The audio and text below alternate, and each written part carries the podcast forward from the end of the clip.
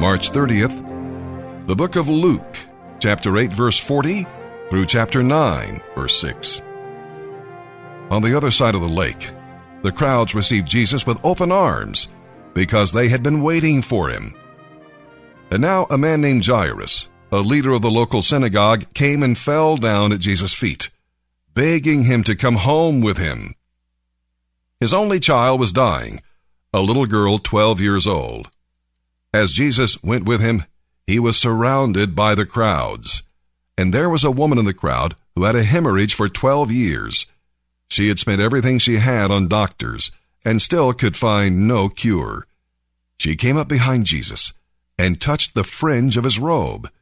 Immediately the bleeding stopped. Who touched me? Jesus asked.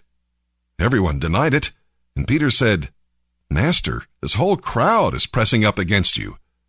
But Jesus told him, No, someone deliberately touched me, for I felt healing power go out from me.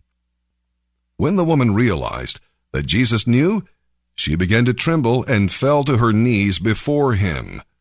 The whole crowd heard her explain why she had touched him, and that she had been immediately healed.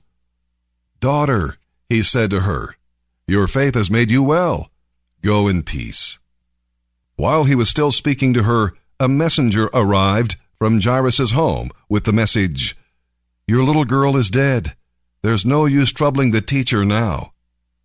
But when Jesus heard what had happened, he said to Jairus, Don't be afraid, just trust me, and she will be all right.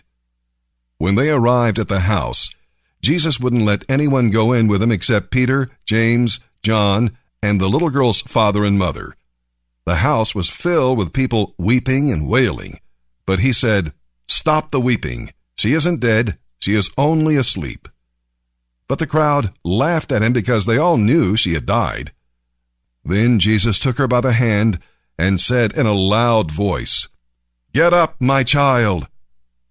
And at that moment, her life returned, and she immediately stood up. Then Jesus told them to give her something to eat. Her parents were overwhelmed, but Jesus insisted that they not tell anyone what had happened.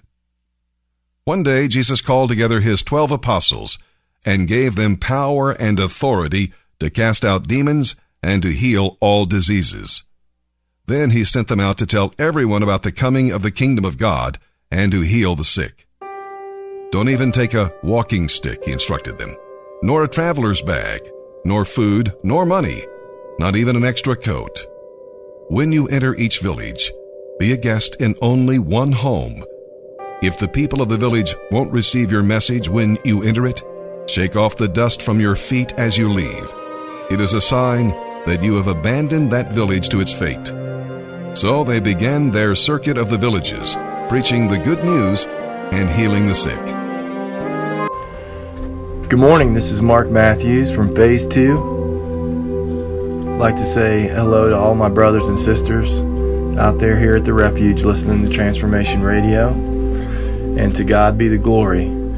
Our inspirational poem this week is inspired by two different scriptures. First, Ephesians chapter 2, verse 8 through 10. Ephesians chapter 2, verses 8 through 10.